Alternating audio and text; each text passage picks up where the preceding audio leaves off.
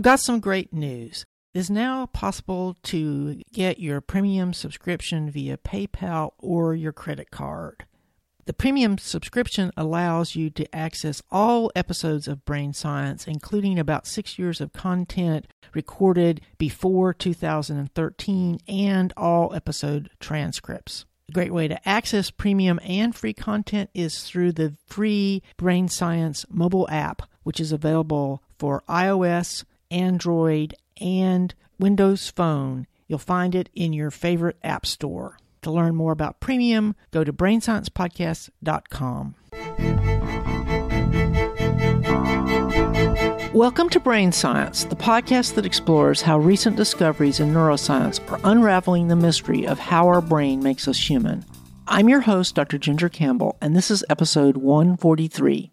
My guest today is Dr. Elkhonon Goldberg, who was actually one of my earliest guests back in the summer of 2007. Today we will be talking about his new book, Creativity The Human Brain in the Age of Innovation. As always, you will find complete show notes and episode transcripts at brainsciencepodcast.com. You can send me email or submit audio feedback at speakpipe.com forward slash Doc Artemis. You can also use the SpeakPipe app on your smartphone. Before we go to the interview, I want to make an important announcement. Starting in April 2018, I will be doing a monthly live session on Facebook. I will also record these sessions for premium and Patreon supporters. I will explain the details during my announcements at the end of the interview. For those of you who are new to the show, I encourage you to continue listening after the interview is done because I will also be reviewing the key ideas.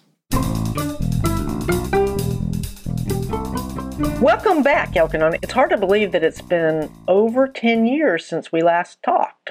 Indeed. So I'm delighted that you have not forgotten me. Since it's been so long, would you mind starting out by just telling my listeners a little bit about yourself? Yeah, I'm Elkhonon Goldberg. I am a neuropsychologist and a cognitive neuroscientist. I'm currently clinical professor at the Department of Neurology at New York University School of Medicine and director of the Luria Neuroscience Institute, which I started. I live an eclectic life. I am a clinician and I see patients, patients with various forms of brain damage, ranging from dementia to traumatic brain injury to stroke to neurodevelopmental disorders.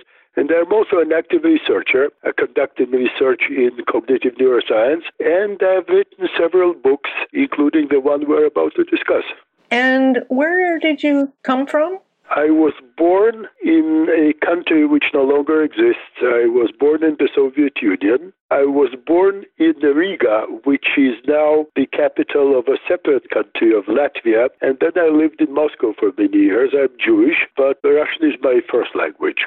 But I've lived in the United States for many, many years, actually for most of my life, since 1974. And I live in New York with my dog Brutus.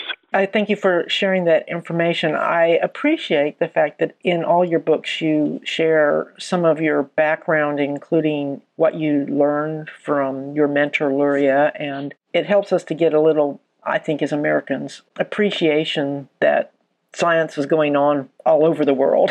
I think it does. In my own kind of experience, knowing something about the author of an idea or a theory helps me understand to grasp the essence of the theory. So I think that having this personal background is not just a distraction, but in fact helps understand the, the essence of one's thought processes.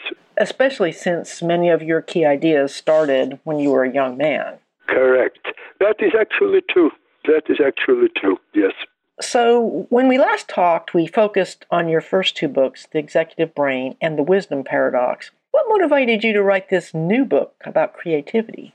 Well, since we're talking about my old books, there was something that happened in between. Okay. And that was a second edition of The Executive Brain titled The New Executive Brain, which came out in 2009. And I think that it's also a good book.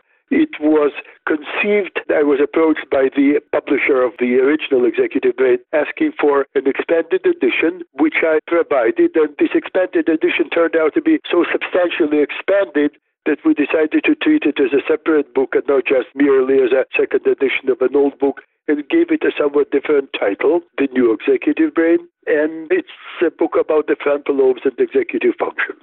But by now, it's no longer a new book. It's also an old book. It was published in 2009. So very recently, I published a truly new book, a book on creativity. Right, and that's what we're going to talk about. Right. One of the things that I appreciate about this new book is it expands on your previous writings, especially about the role of both the prefrontal cortex and the right hemisphere, parts of the brain which forgive my metaphor, haven't always gotten the respect they deserve. So I was thinking maybe we could start out by having maybe a brief overview of our current neuroscientific understanding of these two structures, starting with the prefrontal cortex. Well, the prefrontal cortex, of course, the irony that for many years it had been ignored, and uh, the assumption had been that the sort of the tacit assumption had been that it's there mostly for ornamental purposes to support the cranium, I guess. And this tacit assumption, believe it or not, still persists in certain neurosurgical circles where the surgeons, some surgeons at least, tend to treat the prefrontal cortex as expandable. And in fact, a number of years ago, I was invited by a young neurosurgeon to give grand rounds in her department of neurosurgery in one of the kind of premier medical schools here on the East Coast about the role of the prefrontal cortex, basically in order to disabuse, disabuse some of the older members of the department of this notion that the prefrontal cortex is really not invested with any useful function. Of course, we now know that, quite the contrary, it's invested with very important functions. The functions linked to the prefrontal cortex are often referred to as executive functions by the analogy of the chief executive officer. And I personally like the analogy with an orchestra conductor even better. So the prefrontal cortex is to the rest of the brain was a conductor is to the orchestra, coordinating, organizing the functions of the rest of the brain into coordinated, uh, goal-directed ensembles. And this, of course, is a very important function without which no complex behavior can occur.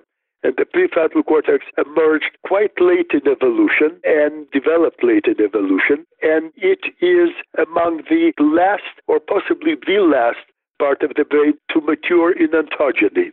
So it's a very unique, very interesting part of the brain. And now, of course, as often is the case in science and in life in general, when the pendulum swings, it swings all the way. So far from being ignored, the prefrontal cortex now is arguably the most heavily researched part of the brain, the one which attracts the most attention of cognitive neuroscientists.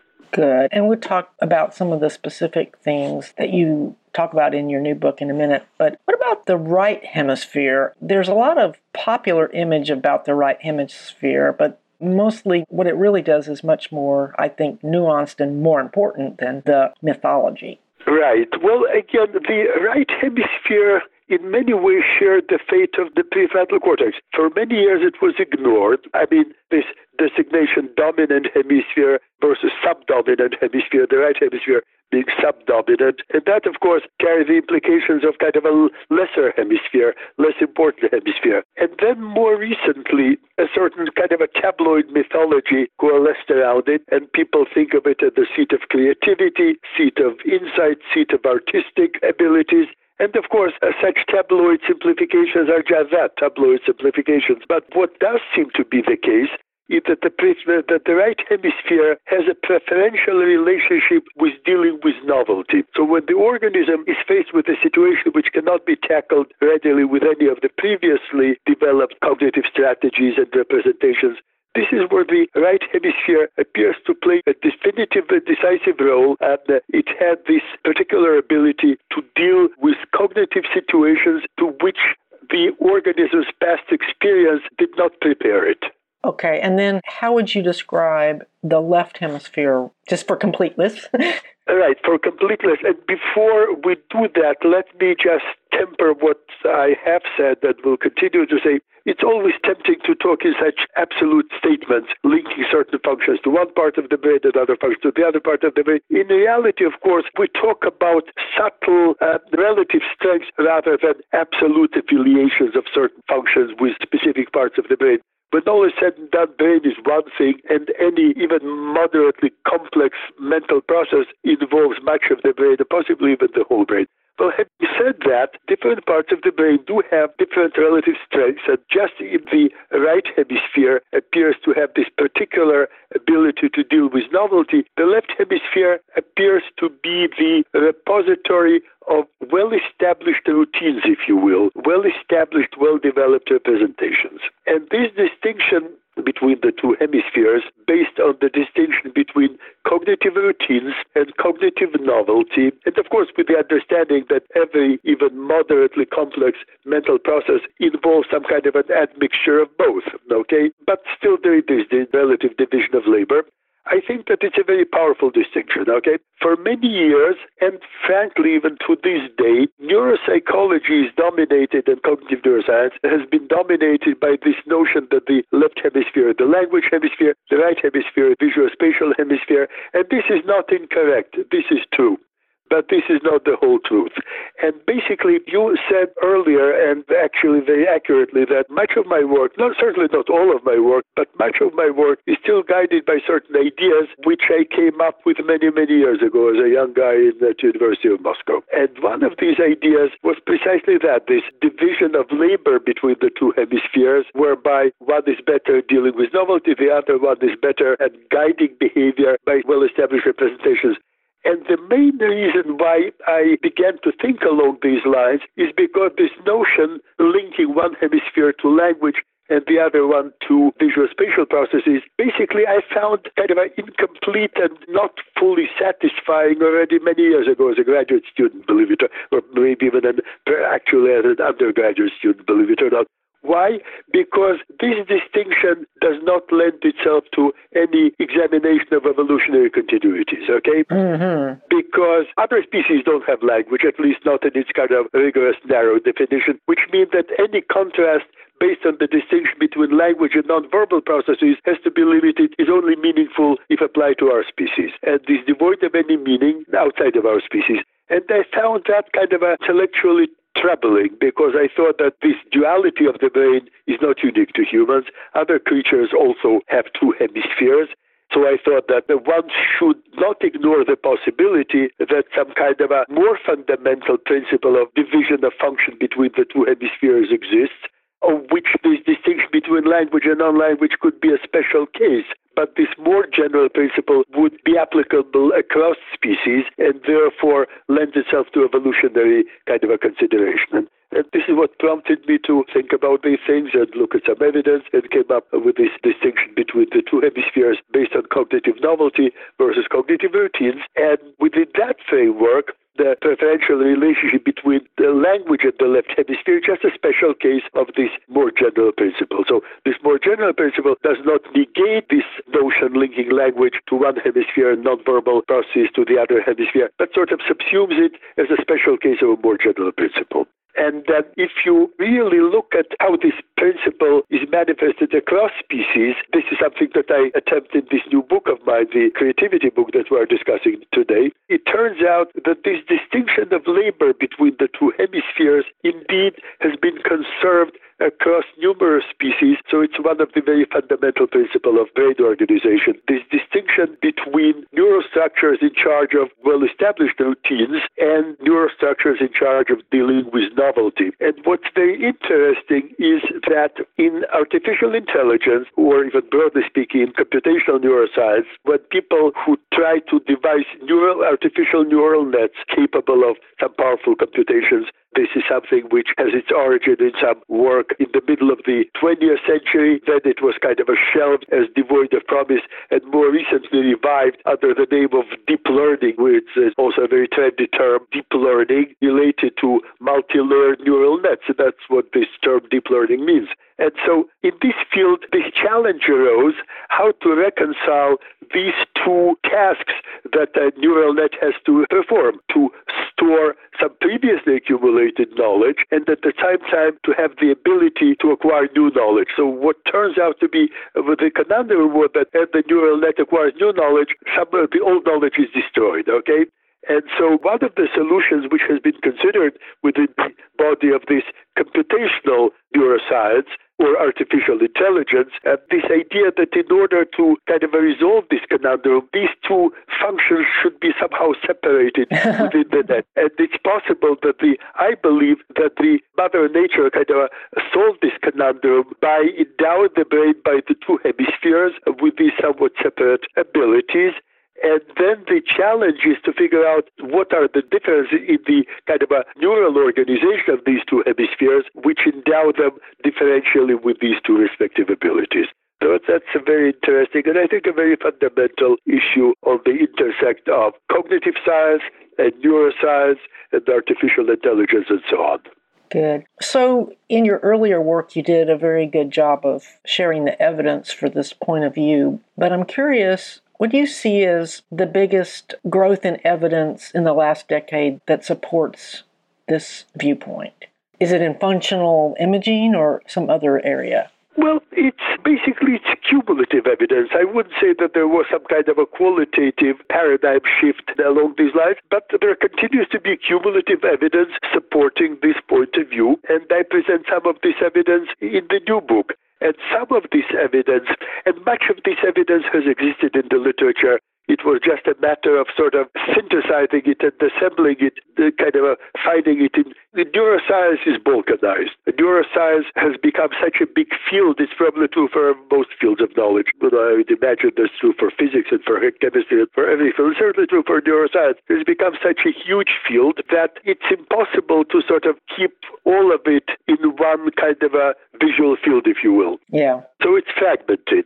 But what I did as part of my research for the new book, for the creativity book, I really conducted literature review from very disparate areas of neuroscience, like animal neurobiology, for instance, my own work there has been limited to human studies, but here I decided to dig into some animal literature and lo and behold found a lot of evidence in support of this idea already there, again basically validating this premise of the evolutionary continuity of this principle, which appears to have either been conserved across millennia, across multiple species, or is a product of what evolutionary biologists call convergent evolution, whereby the same principle is hit upon through independent evolutionary routes. But either way, it appears to be a very fundamental principle which holds across multiple species.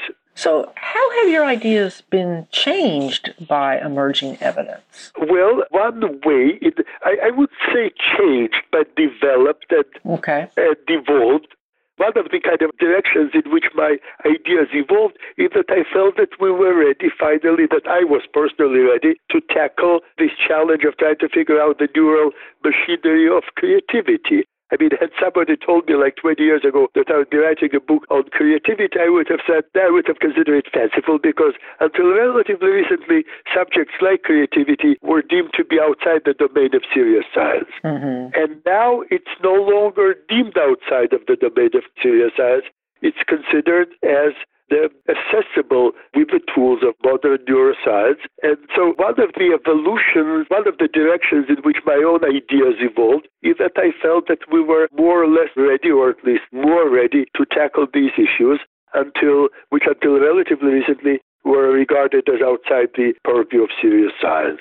And of course, that kind of segues into another issue which has always been of interest to me. And you started this conversation with me very aptly by bringing up this issue of the relationship between one's kind of a personal history and the essence of one's ideas. Well, I've always had this kind of a bifurcation of interest, uh, probably somewhat unusual. As a child, as an adolescent, I was always interested in mathematics and I was interested in the humanities, okay?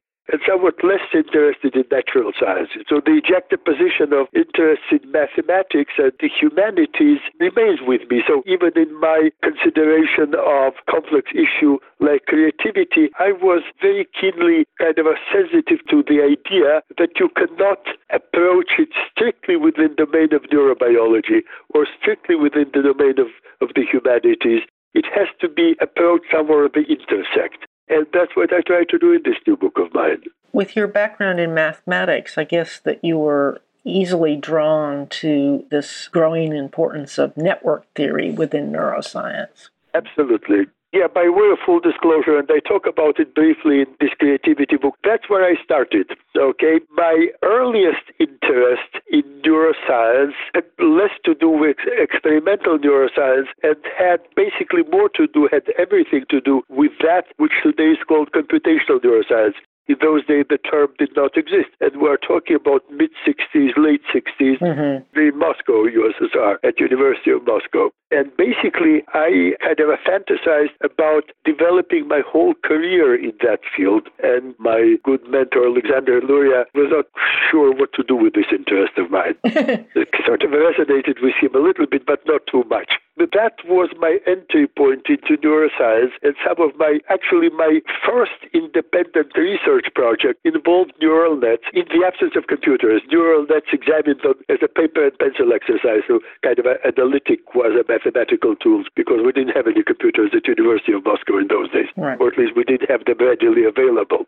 So that's where my whole lifelong career in neurosciences and neuropsychology started. It started with neural nets and of course, then through all kinds of twists and turns of personal circumstances, I ended up doing clinical work and experimental work as opposed to this more theoretical kind of a quasi-mathematical work. And at this point, this whole field of computational neuroscience has expanded to such an extent by leaps and bounds that there is no way for me to catch up with it in terms of kind of a mastery of the tools. But conceptually, I remained interested in it and followed it and tried to digest it to the best of my abilities. And I think that at a very high level, it has always informed, or probably even more than informed, sort of shaped my thinking about the brain, even though my own hands on work has been of a more experimental and clinical work. And I think that it comes through in my books. In this previous book, The New Executive Brain, there is a whole chapter on application of these ideas to computational neuroscience, and I talk about it a little bit in the New Creativity book. Have you had a chance to get together with Olaf Sporns? He's the guy doing the Human Connectome project. No. What's the name again? Olaf Sporns. No, I don't know this name. There are other people who do this work. Well, he's written two excellent books that you would probably enjoy. I want to take a few moments to thank everyone who supports brain science financially via premium subscription, Patreon, or direct donations. Your support is essential because although this show started as a hobby, since my husband died in 2015, the income from brain science has become an important part of my budget. Without your support, I will not be able to devote the necessary time and energy to continuing to create new content.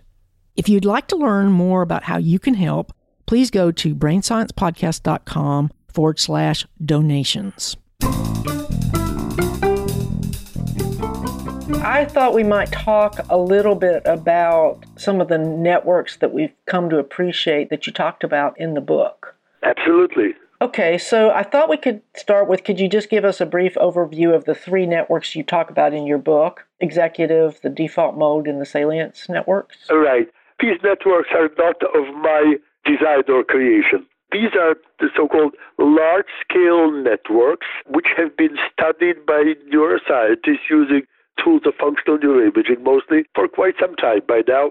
The central executive network is also sometimes referred to as the task positive network, and presumably it is a network of areas which becomes activated when an individual is involved in a specific particular well delineated task, as opposed to a default network which is a very interesting network, which is a network which sort of reveals itself when an organism, an individual, is not engaged in any specific sort of externally imposed task, but is left to its own devices, his or her own devices. Okay? And it's a very interesting network because until somewhat recently, until may I say about two decades ago, the prevailing zeitgeist was that you cannot study brain at rest, that brain at rest is just a potpourri of all kinds of processes that you cannot control, therefore you don't know what exactly you are studying. And then the zeitgeist changed, and people concluded that there is a very important neuroscientist at Washington University in St. Louis, Marcus Raichle. He was one of the people very instrumental in kind of this ushering in this paradigm shift, and there were other people. Uh, basically uh, challenging this old notion and saying, yes, we can study the brain at rest and we can extract some very interesting and useful information. And basically, what they extracted was this default network, okay? And then it has become kind of an older age, and now it's a very fashionable network. and the salience network, I think, is a bit of a misnomer. A salience and a misconception. The Salience network was a network also described with the, uh, the, idea being that it's activated when the subject encounters something very important. In reality, I think that it's a novelty network, okay? Mm-hmm. That it's activated when there is a departure from what the subject has been doing and the subject encounters something new.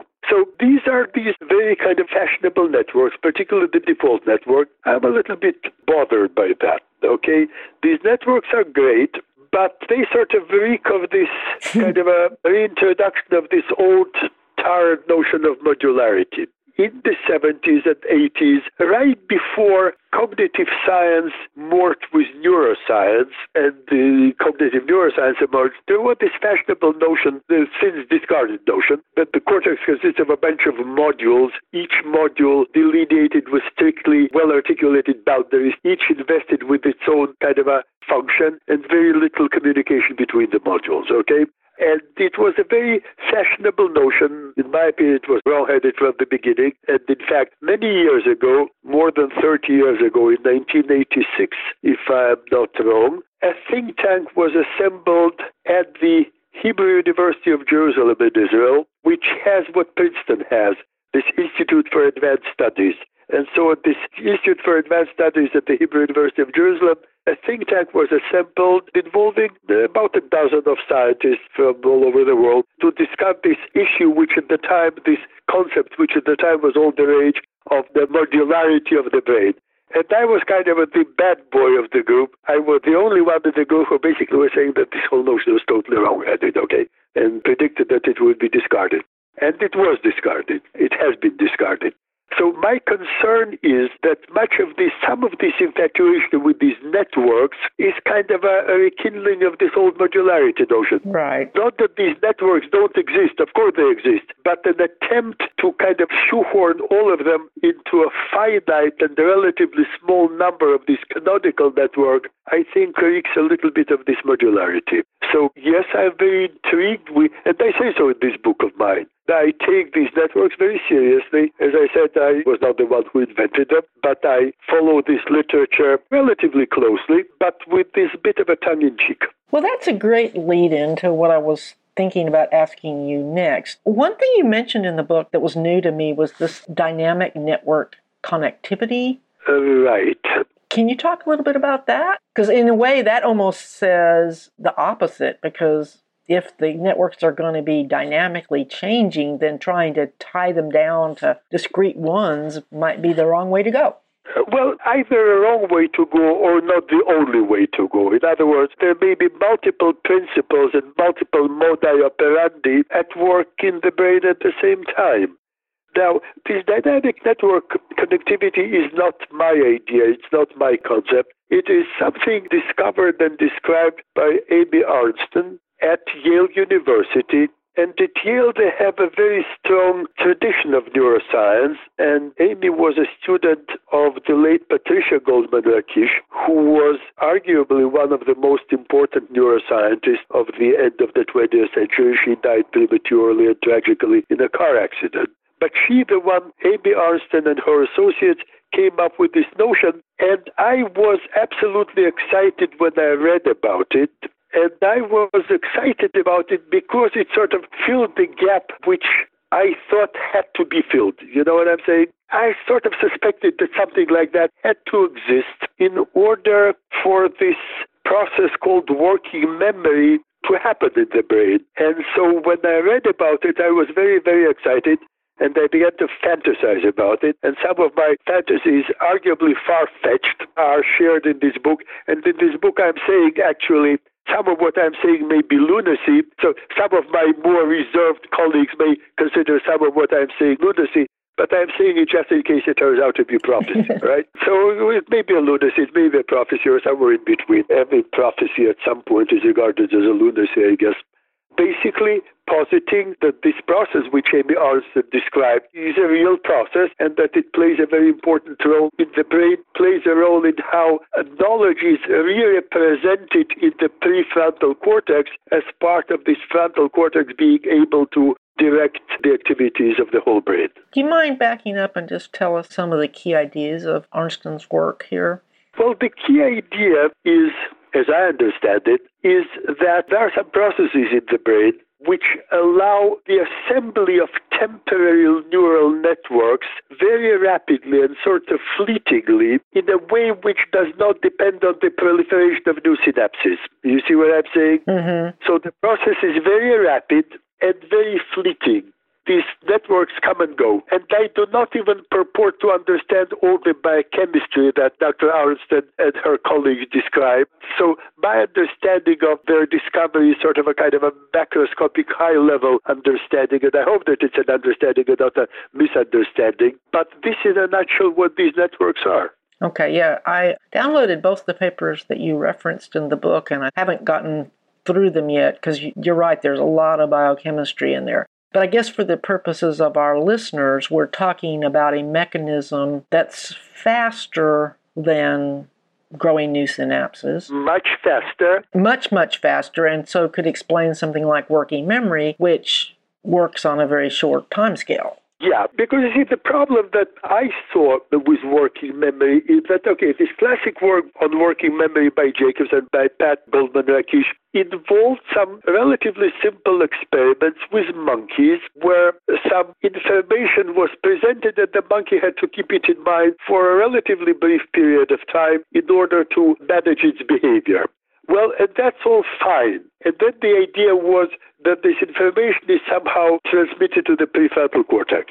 Uh, that's all fine. But in humans, but probably in many animals also, our working memory is not limited to the manipulation of this kind of a relatively small amount of information, which has some sensory inputs, okay? Now, we are having this conversation in real time as we speak, and you keep in your mind the thread of your thought and my thought, and I keep in my mind the thread of your thought and my thought, okay? But basically, what we're doing, we are kind of accessing some content of our long term storage, right? Right. And what bothered me is that it was not clear what the mechanism was of accessing long term store in this dynamic, kind of a basically fleeting and constantly changing way. These animal models where the content of working memory was some sensory information did not completely explain how it could be generalized, how it could be expanded to explain how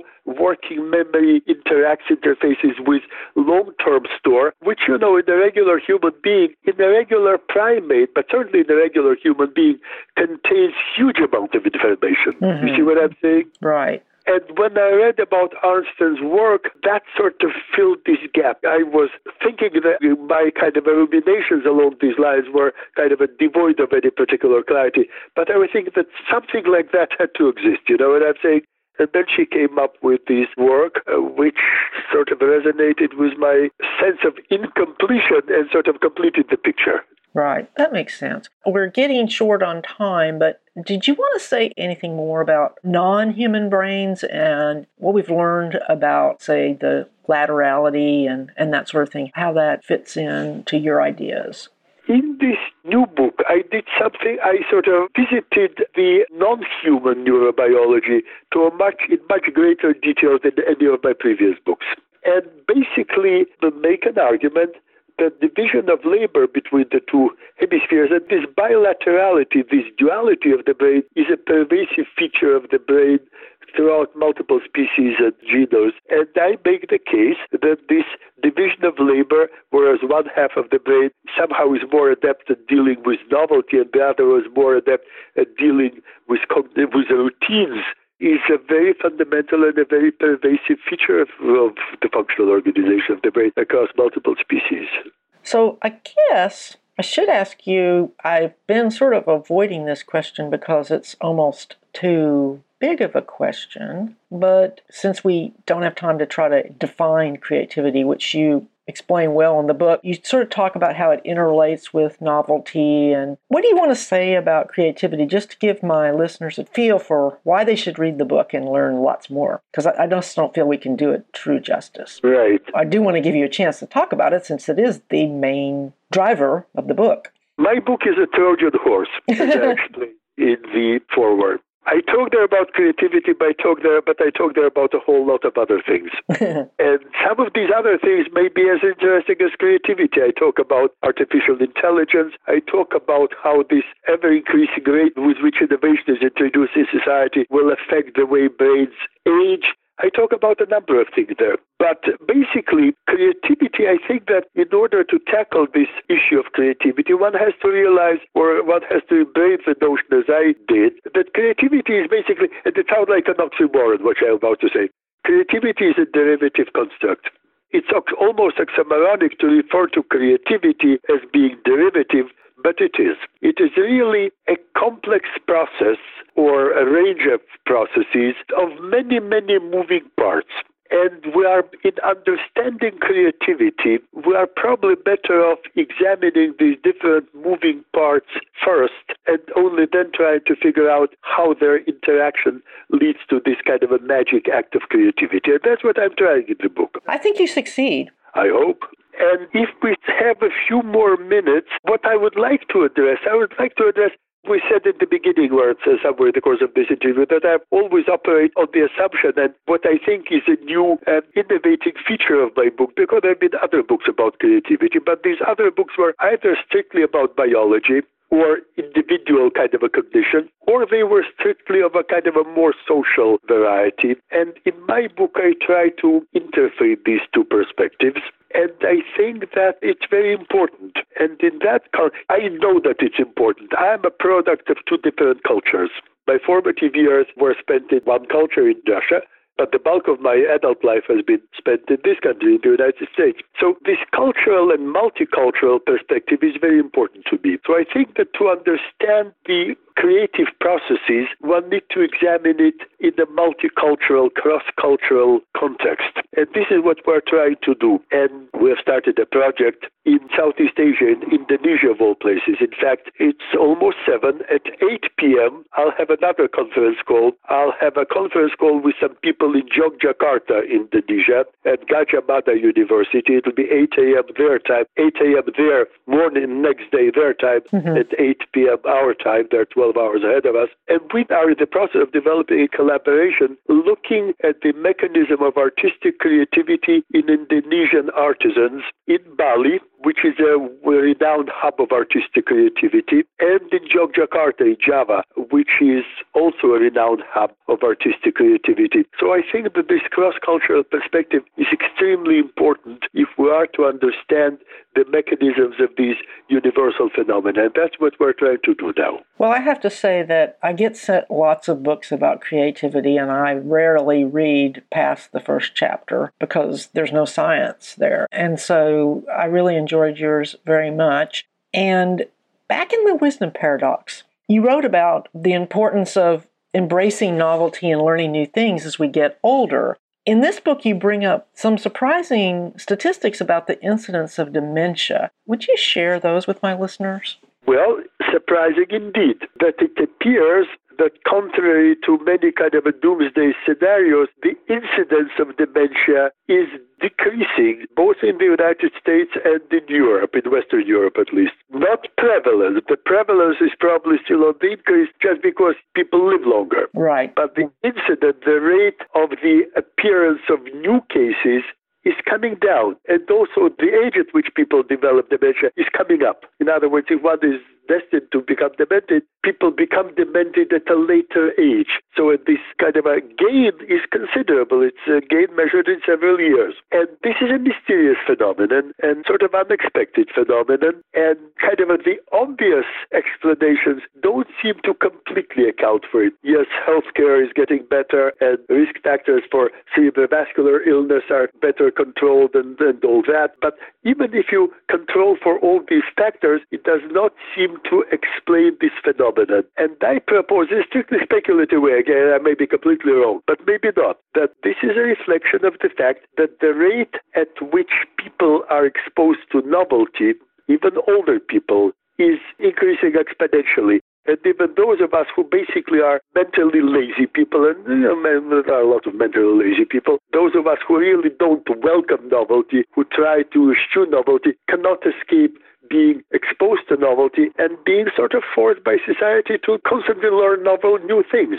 I was, uh, you are younger than I, I assume, but I certainly was not raised with computers, let alone internet in my environment. Something that, if you look at all these older people toiling very confidently on their iPads and using their smartphones, this is, and doing it very well and very confidently. This is not something that they grew up with. It's not even something that they were exposed to in their middle age. It's something right. that many of them have been exposed already in their advanced years. And I think that it may be sort of an inconvenience that you can no longer coast on your mental autopilot all the time. But I think that it does wonders for our brains and basically confer some, some protective effect. I mean, so this is the idea that I developed in this book. Is it right? Is it wrong? I don't know. But it's an interesting idea to explore. I agree. So, I want to ask you one last question since when I interviewed you the last time, I was just getting started, but since then I've sort of gotten into the habit of asking my guests this very popular question, which is Can you give me some advice for students? And I mean students interested in going into any kind of neuroscience field. My advice is go into neuroscience. It's a fascinating area of research. It's a fascinating area of inquiry. By all means, go into it. This is my advice. okay. Is there anything else you want to share before we close? Well, I'm delighted that you are interested in my book, and I hope that your audience will find it, will read it, and find it interesting. And I also hope this is not my last book. We'll see. well, I hope it's not your last book too, because I really enjoy your books, and I look forward to reading the next one. Well, thank you very much, and thank you for your interest. You're welcome. Be well. Dr. Goldberg's new book, Creativity, the Human Brain in the Age of Innovation, certainly stands alone and is appropriate for readers of all backgrounds. I want to touch on a few key ideas. First, we talked about the role of the prefrontal cortex without actually specifying what it is. The prefrontal cortex refers to the parts of the frontal cortex that are actually in front of or anterior to the motor part of the frontal cortex. The reason why its functions were not appreciated early on is that if you stimulate either the sensory or motor cortex, you will see either movement of a particular body part or generate a sensation in that same region. This doesn't happen when the prefrontal cortex is stimulated because its functions are much more complex. Today, we talked a little bit about the importance of the prefrontal cortex in executive function and working memory. But in previous episodes, we've also talked about the importance of the prefrontal cortex related to the fact that it is in two way communication with almost every other part of the brain. This appears to be essential to its function, which is why Goldberg compared it to conducting an orchestra. There also appear to be differences between the functions of the left and right prefrontal cortex, but we didn't get into that today. However, we did talk about the overall difference between the right and left hemisphere. Goldberg argues that while the left hemisphere focuses on well learned or routine tasks, the right hemisphere is involved in dealing with novelty. We didn't get into the evidence for this, but I will mention that much of the evidence has come from functional imaging, both MRI and PET scans that show a gradual shift in activity from the right to the left when a new task is learned. This brings up another topic that I've mentioned often, which is the importance of experimental design and how it is influenced by theoretical expectations.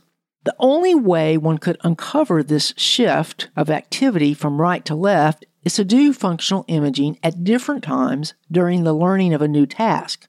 The difference would be missed if you're imaging during an already well learned task, such as language, or if you measure at different times but then averaged everything together. Let's consider the example of language. It's well established that the left hemisphere is essential for language tasks involving both semantics and syntax or grammar, while the right hemisphere is essential for processing prosody or the sound of speech. This actually fits Goldberg's paradigm perfectly. Semantics and grammar are skills that have become automatic. What about prosody? Think about it. Isn't this the thing that is most likely to contain novel information, such as that carried by the tone of a voice? We will have a chance to explore these ideas in more detail next month because the episode is actually going to be about language and the brain.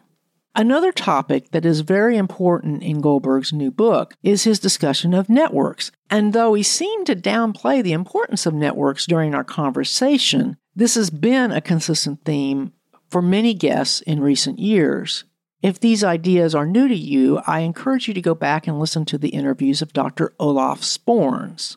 You might also enjoy episode 124, where I talk with Dr. Michael Anderson about his neural reuse hypothesis. One of the key themes there was the idea that neurons can actually participate in multiple networks.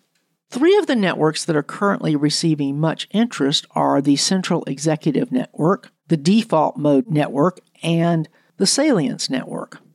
I want to expand briefly on my discussion with Dr. Goldberg by noting that the Central Executive Network is also called the Cognitive Control Network because it's very active during outward directed tasks. This is in contrast to the default mode network, which seems most active when the brain is at rest relative to the outside world. In his book, Goldberg explores the evidence that these networks appear to have complementary roles when it comes to creativity. We didn't talk as much about salience as I would have liked, but one of the points he made in his book was that salience may be generated either internally or externally. This is important when designing experiments because it can affect the results. When you hear about salience, dopamine is the neuromodulator that gets all the press. But there are a couple of ideas that are often ignored. One is that there are multiple dopaminergic pathways, and the other is that the effect of dopamine depends on which dopamine receptor it encounters. This is one reason why you might read apparently contradictory statements about what dopamine does. So we hear about dopamine as the reward chemical, but besides salience, it's also involved in arousal. In the prefrontal cortex, it appears that dopamine helps to signal that a stimulus is important or salient, while the neurotransmitter norepinephrine signals novelty. Returning to the idea of different dopamine receptors, Goldberg suggests that dopamine may play a role in what he calls maintaining the adaptive balance between stability and flexibility. Finally, Goldberg alludes to the fact that dealing with novelty is not unique to humans, so it is not surprising that so called laterality, which is to say the difference between the right and left hemispheres, is not limited to humans. In fact, it's not limited to primates or mammals. Similar differences have been found in birds, even though they don't have the cortical layers that distinguish the mammalian brain. Well, what about creativity? Dr. Goldberg argues that we now have the ability to study several of the important building blocks of creativity. His book makes a valuable contribution to the growing literature in this field. I want to take this opportunity to thank everyone who makes the effort to send me feedback, either via email or audio feedback, either via email at brainsciencepodcast at gmail.com or audio feedback via speakpipe.com forward slash doc Artemis. In a minute, I'm going to outline how I hope using Facebook Live will make it easier for you to give me feedback. But first, I want to comment briefly on how I choose the books that are featured on Brain Science. As you might imagine, aside from listener suggestions, I receive several books every week from various publishers and authors, more than I can ever hope to read, let alone feature on Brain Science. For that reason, over the years, I have tended to favor newly published books. But although my choices are admittedly idiosyncratic, I do follow two basic rules. The first one is that the contents must be consistent with current scientific knowledge and provide adequate references. Second, there must be one or more key ideas that I think are important for listeners of all backgrounds to know. Of course, the book must also be well written, but I think that's almost too obvious to mention. Creativity, the Human Brain in the Age of Innovation by Elkhonon Goldberg fits all these criteria. While Goldberg expands on his previous writings about the prefrontal lobes and what he sees as the true role of the right hemisphere, he also incorporates newer ideas about networks. The book is well referenced and can provide an excellent starting point for anyone just starting to read in the field, but it also presents enough new material for someone like me. I'm not going to bore you with the many reasons why books are rejected, but I will admit that if a book doesn't capture my attention within a few pages, it's probably doomed. So let's move on to this month's big news Facebook Live. Never fear if you detest Facebook, but I'll get to that shortly. The basic plan is as follows Starting in April 2018, I will be hosting a Facebook Live session on the first Thursday of every month at 8 p.m. Central Time. During the session, which will last 20 to 30 minutes, at least to start out, it will be possible for you to submit comments and questions. But since I know this time will not work for many of you, my plan is to record each session. These recordings will then be available to premium subscribers and Patreon supporters. What about the content? Well, we're going to start with a discussion of January's episode, which was episode 141 with Rodrigo Quian Quiroga. We talked about memory. If you have a question or comment about that episode that you would like to have discussed, you can also send it to me via email at brainsciencepodcast at gmail.com. In May, we will discuss episode 142 with Michael Graziano, and in June, we will discuss this month's episode. I've chosen this schedule because I know that many of you do not listen to new episodes the same month they are released. Thus, for any given month, you will know that the topic will be three months back. The featured episode is just the starting point. You can also submit questions and comments about other topics, which I will feature if time permits. If you ask a question that I feel unprepared to answer completely, I will save it for a future session. My hope is that over time, more and more listeners will participate either in the live session or by sending in comments and questions. In fact, if you send the questions in early, it will help me to prepare better responses. If you want to participate in the live session, it will be hosted on my personal Facebook page and also it will appear on the Brain Science Podcast fan page. Over the years, I've had many requests to do live online events, but I've never been able to see how to make this worthwhile, given that there's no way to pick a time that will work for the majority of listeners. The beauty of podcasting is that you can listen whenever works best for you, even if that means binge listening once every six months. The reason I've decided to try Facebook Live is somewhat a matter of timing. I've been struggling to find a way to create more premium content without depriving listeners with limited resources. With Facebook Live, you will be able to access the live event for free. The recordings are intended to show my appreciation for those of you who support my work via premium subscriptions or Patreon.